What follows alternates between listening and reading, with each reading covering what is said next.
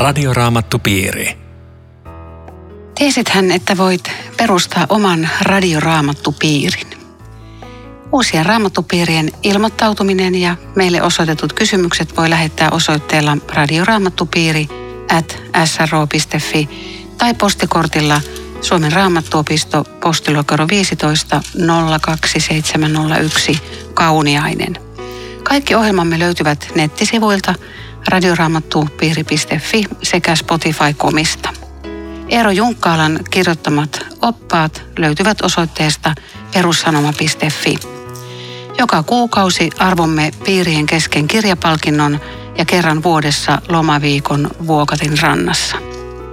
Tänään keskustelemme ensimmäisen Mooseksen kirjan luvusta 37. Keskustelemme Riitta Lemmetyisen ja Eero Junkkalan kanssa. Minä olen Aino Viitanen ja tekniikasta vastaa Aku Lundström. Jaakob on jäänyt asumaan Kanaanin maahan ja nyt alkaa kertomus Jaakobin suvun vaiheista. Mutta sitä ennen on ollut muutama luku. Totta, totta. Ton, Väliin jää 33-36. Joo, viime kerran jälkeen mä voisin muutamalla sanalla ikään kuin silloittaa tämän väliin. Siis mehän jäätiin viikko sitten aivan huikeaan kohtaukseen, kohtaamiseen, jossa Jaakob ja Eesa olivat tehneet sovinnon yli 20 vuoden sopimattoman riidan jälkeen. Se oli, se oli tosi puhutteleva kertomus. Tämän jälkeen, siis Raamattu on muuten vähän ärsyttävä kirja. Tulee tuo luku 34, joka kertoo ihan törkeän episodin, jota emme piti lukea. Mutta Raamatussa on tällaisia. Siis tämä, on tämmöinen kirja, tämä on Jumalan kirja kuitenkin. Koska tässä on, tässä on niin elämän raadollisemmat puolet, nekin on tänne vaan talletettu ja se kertoo, että tämmöistä elämä on. Mutta sitten luvussa 35 Jaakob palaa Beetteliin. Sekin on mielestäni puhutteleva, että se sen täytyy ikään kuin tulla takaisin samoja jälkiä, jossa se on kerran käynyt ja kerran kohdannut Jumalan. Joskus meidän on hyvä, hyvä niin kuin mennä ikään kuin takaperin sinne, että tuolla Jumala kohtasi minut. Ja, ja tällä tavalla ikään kuin käydä, käydä sitä omaa historiaa läpi. Ja siellä Jaakob saa uudelleen lupauksen, itse asiassa hänen nimensä uudelleen vahvistetaan nimeksi Israel. Se oli siinä Jaakobin painissa ja sanottu, että se tulee uudestaan luvussa 35 ja kesä 10. Nimesi on Jaakob, mutta nyt saat uuden nimen, kutsuttakoon sinua Israeliksi. Eli tästä eteenpäin sitten on näitä kahta nimeä käytetään ja sitten, sitten tämä Israel tulee sitten min niin kuin kansan nimeksi. Sitten luvun 35 loppupuolella kerrotaan ö, toi Raakkelin kuolema ja, ja toi Benjaminin syntyminen, joka on myöskin sellainen siinä mielessä tärkeä pikkunen pikkunen episodi, koska Uusi testamentti vielä palaa siihen, että Raakkelin itku ikään kuin, tai siis se on, se on kaksi kertaa raamatussa tämän jälkeen tämmöinen symbolisoi koko Israelin kansan itkua tietyssä mielessä. Se on Jeremian kirjassa ja sitten se on Uudessa testamentissa, kun Betlehemin lapset tapetaan, niin tämä Raakkelin itku. No niin, sitten tulee Eesaun jälkeläiset ja, ja pitkät nimilistat ja sitten me ollaan tulossa lukuun 37. Mä oletan, että Jaakob olisi tuossa nyt erittäin mielellään juurtunut tuonne Kaanaanin maahan ja nyt se on tässä ja täällä mä elän ja kuolen ja ei lähetä enää minnekään. Ja se, että Jumala sitten sai Jaakobin liikkeelle, niin kyllähän siihen tarvittiin melkoinen episodi, josta sitten kertomus alkaa, alkaa avata, mitä kaikkea siihen tarvittiin, mutta, mutta näin se vaan meni, että ei saanut vielä juurtua. Meitä lähdetään viemään Joosefin elämän kautta hyvin tärkeälläkin tavalla eteenpäin. Ja pikkuhiljaa se tässä avautuu matkan varrella. Joosef on kielikello ja hänellä on näitä velipuolia – ja hän kantelee sitten isälleensä kaikista heidän tekemisistään. Ja tuossa jakeessa kolme, siis olemme luvussa 37, jakeessa kolme, sanotaan aika karut sanat. Israel rakasti Joosefia enemmän kuin muita poikiaan. Ja sitten sanotaan, sillä Joosef oli syntynyt hänelle hänen vanhoilla päivillään. isä teetti Joosefille pitkän värikkään puvun. Eli tässä niin jatkuu jotenkin tämä, mitä me ollaan edellisellä kerrollakin käsitelty, että lapsia kohdellaan jotenkin ei, ei samalla tavalla. Voisiko tässä jopa ajatella sitä raamatun kohtaa, että minä kostan isien pahat kolmanteen ja neljänteen polveen, vaikka siis se, se ei tarkoita, että Jumala kostaa, vaan se tarkoittaa, että meidän syntimme voivat seurata seuraavienkin sukupolvien elämässä. Ja, ja se on semmoinen ihan realiteetti, että minä näen omia huonoja puolia omissa lapsissani, ehkä jotain hyviäkin puolia. Mutta siis, että se menee sukupolvesta toiseen, menee tietynlaiset toimintatavat ja, ja asenteet. Ja Eikö niitä saa koskaan poikki? Onneksi. Ja moni, moni päättää, että toi mitä noi teki, mun vanhemmat mä en ikinä tee. Just, ja sitten just tekee. Sitten kuitenkin tekee, joo, niin. Joo, mutta toi hyvä kysymys, että eikö niitä saa poikki. Siis mä, mä voisin ajatella näin, että tiettyjä tämmöisiä psykologisia tai muita lainalaisuuksia, niin me ollaan vähän niin kuin niiden, niiden orjia, mutta Jumalan armo voi katkaista kyllä pahatkin kiertokulut. Ehkä tämä niin Jaakobin kohdalla on vielä erityisen painavaa, koska hän oli itse nähnyt, mihin tämä vie. Ja nyt sitten hän kuitenkin toteuttaa tätä samaa, kun omassa kodissa suositaan toista ja toista ei. Mutta se oli, se oli kotona opittu. Se oli malli, Mutta mut toisaalta tässä Raamattu selittää sitä syytä. Sillä Joosef oli syntynyt hänelle hänen vanhoilla päivillään. Onko nyt näin, että, että miten niin kuin vanhoilla päivillä syntyneet lapset, niin sanotut iltatähdet, niin ne saattaa olla vanhemmille jotenkin rakkaita? Onko tässä jotain perää? No, kyllä siinä varmaan voi hyvinkin perää olla. Tässä nyt reilusti pannaan kortit pöytään, että mikä oli perheen tilanne. Musta tämä on aika, aika rehtiä. No Josef saa hienot puvut ja... Niin ja tämä, tämä on aika iso juttu, että miksi se isä sitten vielä tämänkin teki, koska mm. se värikäs pukuhan oli niin kuin aina toisten silmissä, toisten veliä. Ja kyllähän tämmöisellä nätillä vaatteella – upealla puvulla on aina kerrottu mun sosiaalinen asema ja, ja mitä, mikä minä olen. Että tämä oli niin kuin äärettömän ärsyttävä. No todellakin. Ja sitten kun se näki vielä unen ja sitten se vielä rupesi kertomaan sitä velille, niin ne vihasi sitä vielä entistä mm. enemmän. Joosef ei varmaan tajunnut vähän aikaa, miten, miten syvässä se viha oli. Hän ei, hän ei tajunnut, miten, miten syvästi häntä vihataan, kun hän lähtee muina miehinä sitten isänsä pyyntöä toteuttamaan ja veliä tervehtimään lukija tässä kohdassa niin kuin ihmettelee sitten lisäksi sitä, että kun Joosefin asema tuli tällaiseksi, tässä on tavallaan samalla se niin kuin profeetallinen juttu, joka kuitenkin esiintyy konfliktina. Mm. Miten sitä te selitätte? Tämä on, tämä on aika mm. vaikea juttu. Mutta ne unet oli tosiaan profeetallisia. Mikä oli se Joosefin ensimmäinen uni? Mitä siinä tapahtui? Niin siis tämä liittyy maanviljelykseen pellolla – näkyy lyhteitä ja sitten Joosefin lyhde nousee pystyyn ja veljeen sitten kumartuu ympärille ja kumartaa. Ja veljet hän ymmärtää heti, mitä tämä nyt sitten voisi tarkoittaa. Ja kun nämä oli paimentolaisia, sinusta kun tulisi meidän kuninkaamme, niin paimentolaiset vihas syvästi tämmöistä kuninkuutta. Puhumattakaan, että vanhemmat veljet kumartuu nuoremman edessä. Ei, ei tule kuuloonkaan, että tämä viha tämä sen kun kasvaa. Tässä taas vanhemmat palvelee nuorempaa. niin tavallaan. Mm. Niin, mutta siis tosiaan se, se kummallisuus tässä on se juuri, että, että kun tämä, tämä näyttäytyy tämmöisenä äh, ristiriitana perheessä, ja tämä näyttäytyy Jaakobin epäasiallisena kohteluna lapsiaan kohtaan ja Joosefin jonkinlaisena ylpeytenä tai tällaisena – ja kuitenkin tässä kulkee niin kuin Jumalan suunnitelma. Tämä, tämä on ihmeellinen juttu. Silloin meillekin on toivo. niin on. Mut tämä, tämä ei ollut ainoastaan tämä viha, vaan yhtä, yhtä kamalaa oli kateus. Ja tällä, tällä kohtaa se on jae 11. Veljet olivat kateellisia Joosefille. Että kyllähän mekin tämä tunne tunnetaan ja, ja monesti ajatellaan, että, että ei me niille läheisille olla kateellisia. Heille suodaan kaikkea hyvää, mutta totuus on varmaan se, että kuitenkin ne läheiset, lähiystävät, lähisukulaiset, sisarukset, heihin me ensimmäisenä verrataan itteemme. Ja tämä kateus ei ollut niinkään se, että tarvitsisin tuon vaatteen, se katoisi olisi syvempää, jos saisin enemmän isän rakkautta, huomiota, arvostusta. Se on, se on syvä kateuden tuska, jos tämä puuttuu ja, tajuu, että toinen saa ja minä en. Nykypäivänä se aika usein saattaa esiintyä sitten tämmöisissä riidoissa omaisuuden jakamisen yhteydessä, kun, kun sitten ruvetaan tasaamaan, kaikkien pitäisi tasata, niin sitten tulee lopulta, jos ei ole aikaisemmin riidelty, niin siinä, että miksi tollaan noin päin. Ja... No mikä tämä toinen profeetallinen uni oli? Se oli vielä hurjempi. Mitä siinä näkyy? Aurinko, kuu ja yksityistä tähteä kumartuivat minun eteeni. Tämä varmaan tarkoitti Jakobin perhettä. Niin se täytyy tarkoittaa, joo.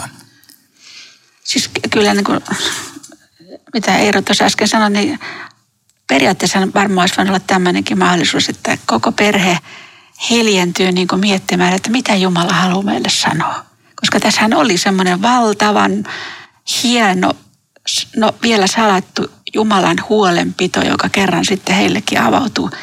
Mutta kukaan ei suhtaudu näin. Mitä meille hyvä Jumala haluaa kirkastaa? Päinvastoin kaikki ryhtyy siis lähinnä veljet sapotoimaan, että tästä ei, ei vaan saa tulla totta. Joo. Se on jännä. Lukija niin tietää, mitä tulee mm. tapahtumaan. He, ne eivät tiedä. Lukija tietää, että kerran ne tulee kumartamaan ja kerran tämä Joosef tulee pelastamaan heidän henkensä. Mutta, mutta tässä se näyttäytyy tämmöisenä, tämmöisenä konfliktina.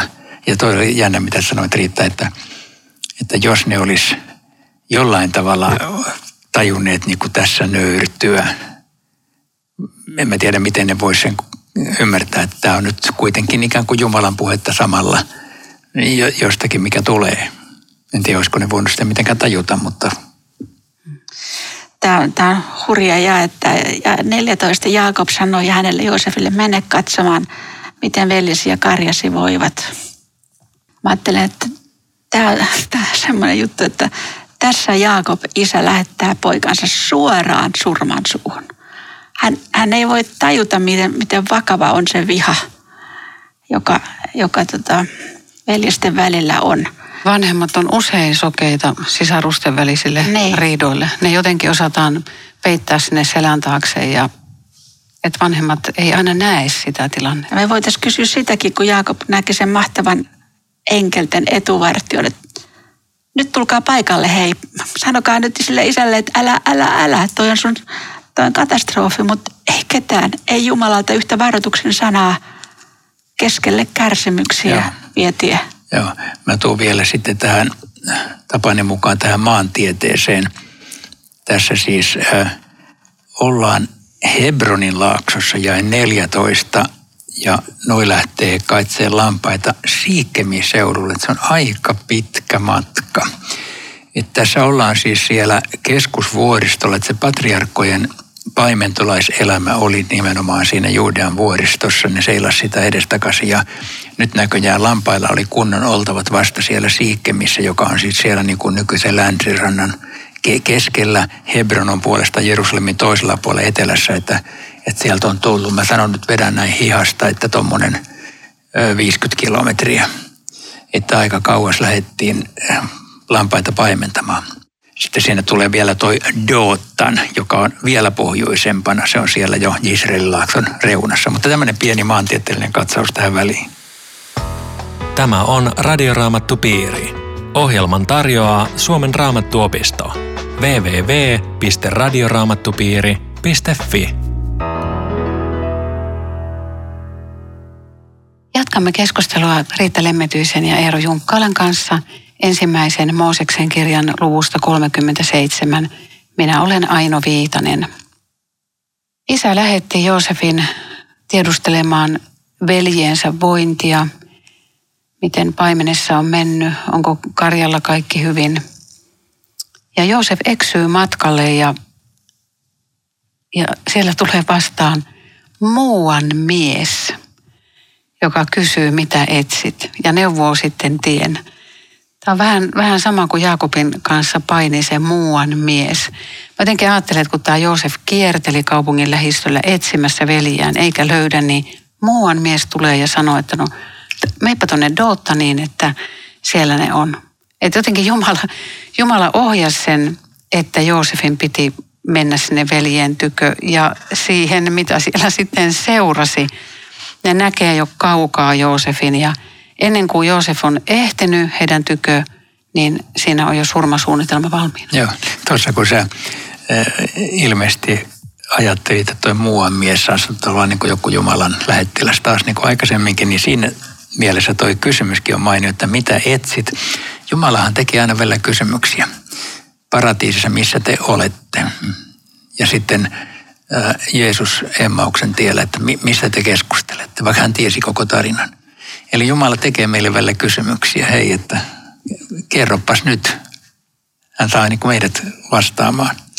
Tässähän etenee Jumalan salattu suunnitelma ja kun Joosef on myöhemmin sitten siellä kaivon pohjalla, niin varmaan niin kuin jäi harmittamaan tai, tai oli niin ehkä kiukkunen sille, että jos mä en ole sitä yhtä miestä nyt kohdannut, niin mä en istuisi täällä. Miksi se tuli just silloin mun eteen? Kun mä mietin, että mistä mun veljet. Tässä menee niin kuin joka ikinen palikka menee omaan paikkaansa ja meistä tämä tuntuu aivan kauhealta, mutta jatkossa se, se valkenee. Niin, me, me, me tiedämme mi, miksi näin päätyy tapahtua, mutta he eivät tienneet siinä vaiheessa.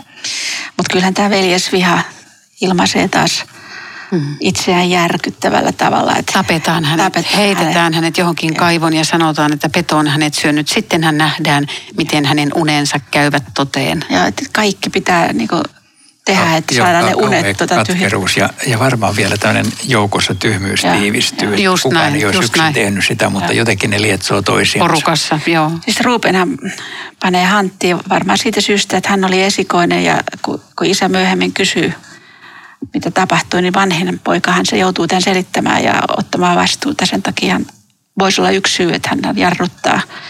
Muuten tämmöiset kaivot oli autiomaassa vesivarastoja ja niillä oli, näin mä oon lukenut semmoiset hyvin kapeat kaulat, että ihminen, joka tämmöiseen kaivoon joutuu, niin ikinä omina voi päästä sieltä ylös.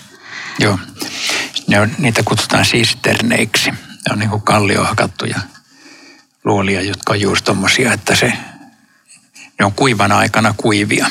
Ja sitten kun tulee sadetta, niin ne kerää veden ja, ja tota, ei sieltä pääse pois. Ajatelkaa mikä tunne, kun se Joosef oli siellä kaivon pohjalla. Siis semmoinen vihlova, järkyttävä hylkäämiskokemus. Eli ne ihmiset, jotka hänelle oli kaikkein läheisimmät omat veljet, panee tänne, syöksyy hänet kaivoon sillä viestillä, että meidän puolesta sä voit sinne menehtyä ja märäntyä. Saat, meille, saat roskistavaraa meille. Niin, ja tavallaan tämä järjestys, he, he kävivät hänen käsiksi, riisuivat häneltä hänen pitkän värikkään pukunsa ja heittivät hänet kaivoon.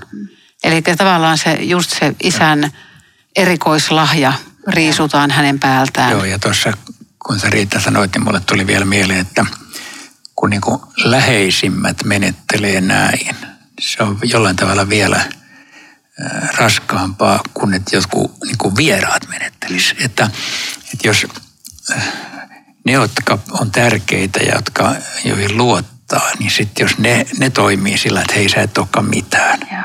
niin se on kyllä tosi kipeä.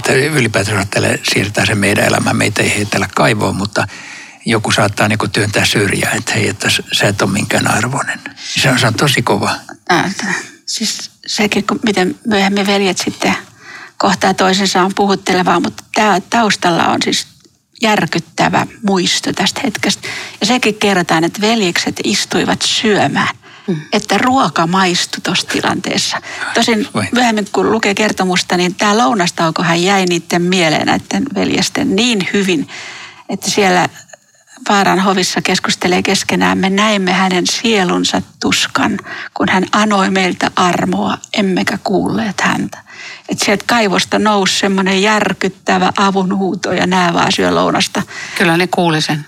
Kyllä ne kuuli sen ja ne ei ollut unohtanut sitä. Hmm. Et, et kyllä... se, on, se on ollut kyllä niiden elämän siis niin kuin jälkikäteen ajateltunakin tämmöinen hirvittävä Aivan kauhea. kokemus. Aivan kauhea. Mutta eikö ihmeellistä? Juuri sillä hetkellä, yllätys, yllätys, ismaililaiskarawaani kulkee siitä Se on varustettu suitsukkeilla, palsamilla ja mirhalla. Ja nyt yhtäkkiä joku heistä ikään kuin siinä hetkessä saa ajatuksen, hei, meidän ei tarvitse käydä itse käsiksi, myydään se, saadaan rahat. Ja, ja sitten tota, pyöritellään vähän veressä tota viittaa ja keksitään isälle tarinaa, että katoppa nyt, onko tämä sun poikaspuku vai ei. Siis tässä on taas se yksi pala, mikä loksahtaa paikalleen, se karavaani, koska Mä tiedän, mitä se Eero sanoi, mutta eihän näitä karavaania autiomassa kulkenut kuin junia Tampereen. Aikataulut 10 minuutin välein. Niin, että et tähän oli, en tiedä kuinka monta kertaa vuodessa, että just nyt tullaan. Mm. Ja, ja, ja tämä veljesten suunnitelma muuttuu ilman, että he tajuu, miksi se muuttuu. Että mun mielestä tämä rohkaisee luottamaan Jumalaa kaikkien omien vastoinkäymisten keskellä. Niin, hän pystyy lähettämään sopivan karavaanin meidän luoksemme sopivana aikana, kun sellaista tarvitaan. Kyllä se, kyllä se näin menee. Tässä sanotaan tämä karavaaniporukka kahdella nimellä. Se on jakessa 25 ismaililaisia ja jakessa 28 midianilaisia.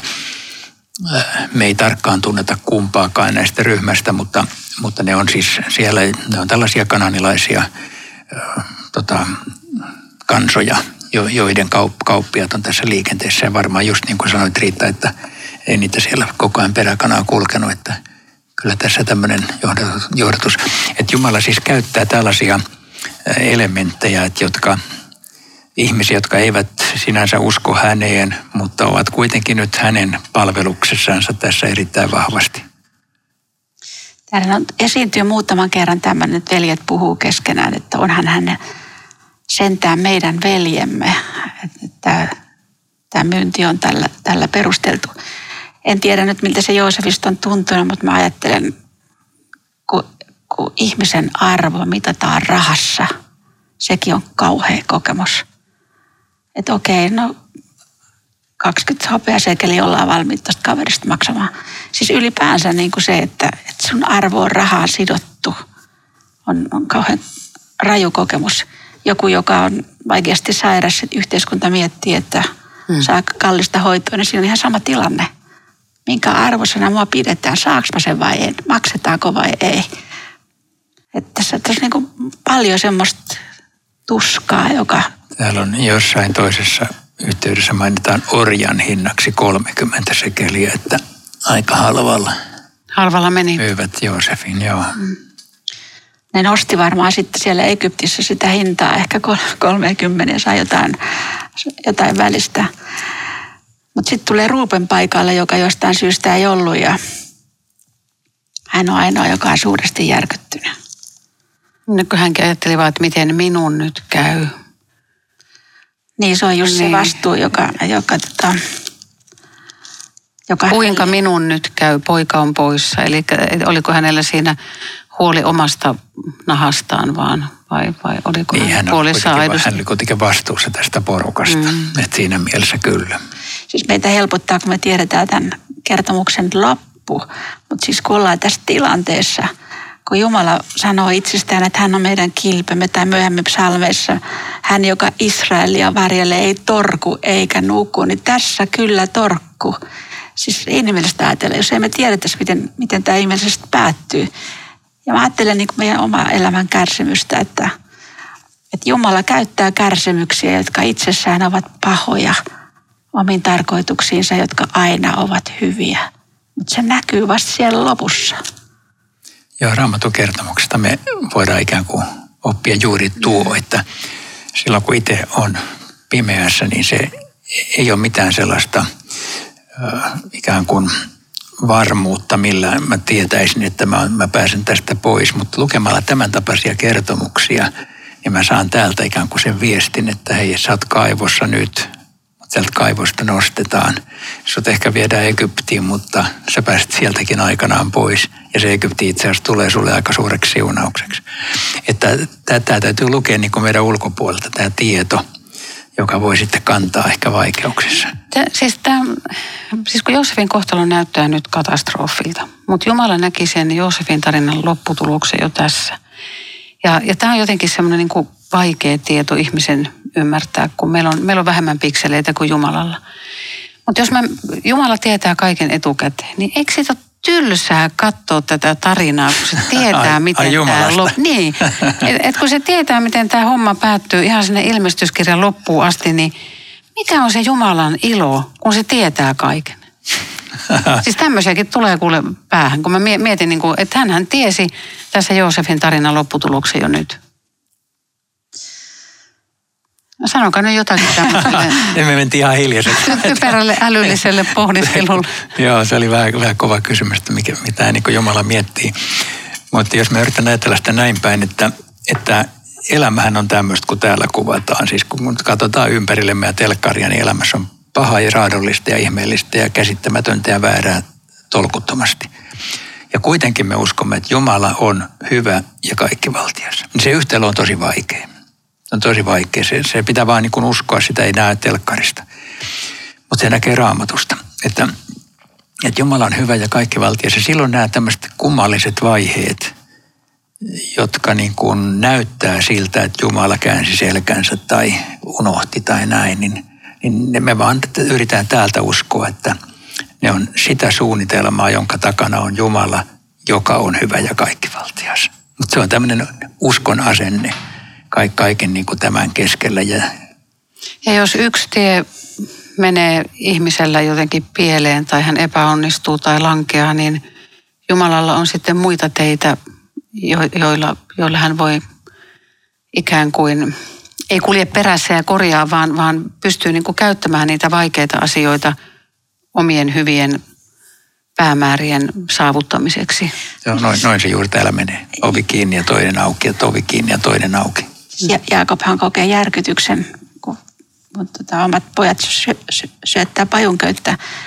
Ja kun hän myöhemmin tajuaa sitten, ja tämä kaikki on ollut, niin varmasti tuli mieleen, kun Joosefin näki siellä Paaraan vieressä, että, että mä en olisi kyllä ikinä osannut itse suunnitella tätä tälleen. Että me säilytään hengissä Israelin kansalle 70 henkeä tuohon aikaan ja koko Egypti oppii tuntemaan sen yhden ainoan Jumalan. Pitikö Jaakobin menettää Joosef nähdäkseen muut lapsensa? Niin, näin. Näin tässä kerrotaan. Radioraamattupiiri. Kiitos ystävät jälleen mukana olosta. Rukoiletko Eertä? Niin Herra, me ihmettelemme näitä sinun teitäsi ja toimintatapojasi ja sitä, että ikään kuin välillä kääntäisit selkäsikin. Mutta Herra, se on sinun rakkauttasi, me yritämme sen uskoa ja siihen tänään omassa elämässämmekin turvautua. Aamen. Tavataan jälleen viikon kuluttua. Hei hei. Radioraamattupiiri. www.radioraamattupiiri.fi